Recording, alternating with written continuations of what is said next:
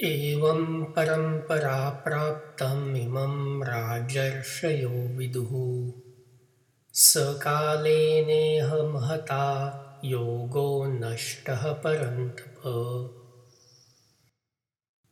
Now संधि विच्छेद एवं is a particle meaning so और दस परंपरा प्राप्तम is a compound of parampara, the singular nominal form of a noun meaning tradition, and praptam, the past perfect form of a verb meaning to receive or to get.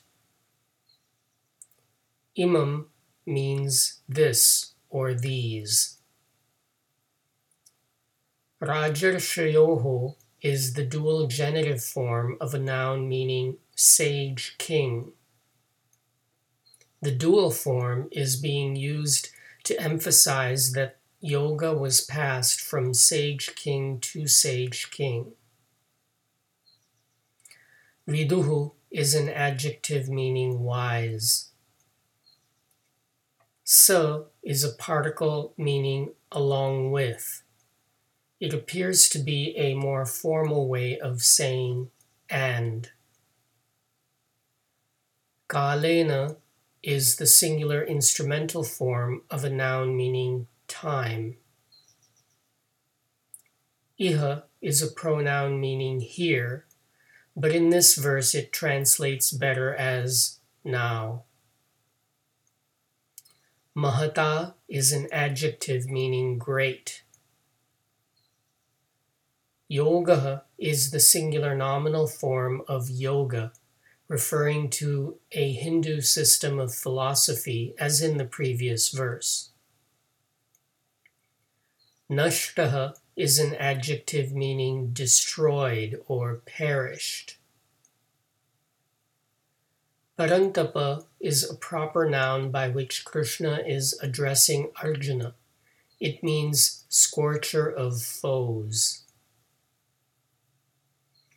Reordering for English, we get the following Anvaya.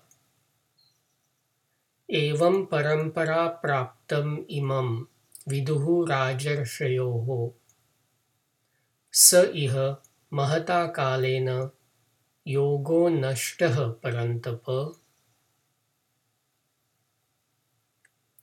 Thus, traditional receipt of this wise sage king to sage king.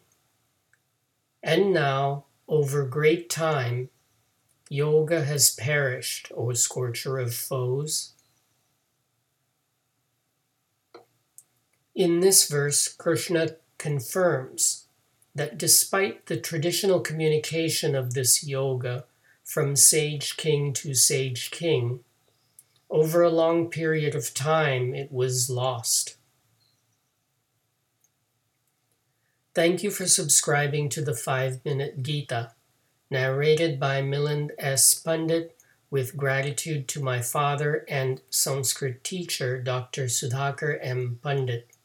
I recommend English translations by Swami Gambhirananda or Swami Chinmayananda the late Dr. Sundar Hattangadi has also published Sandhi Vicheda and Anvaya, available online.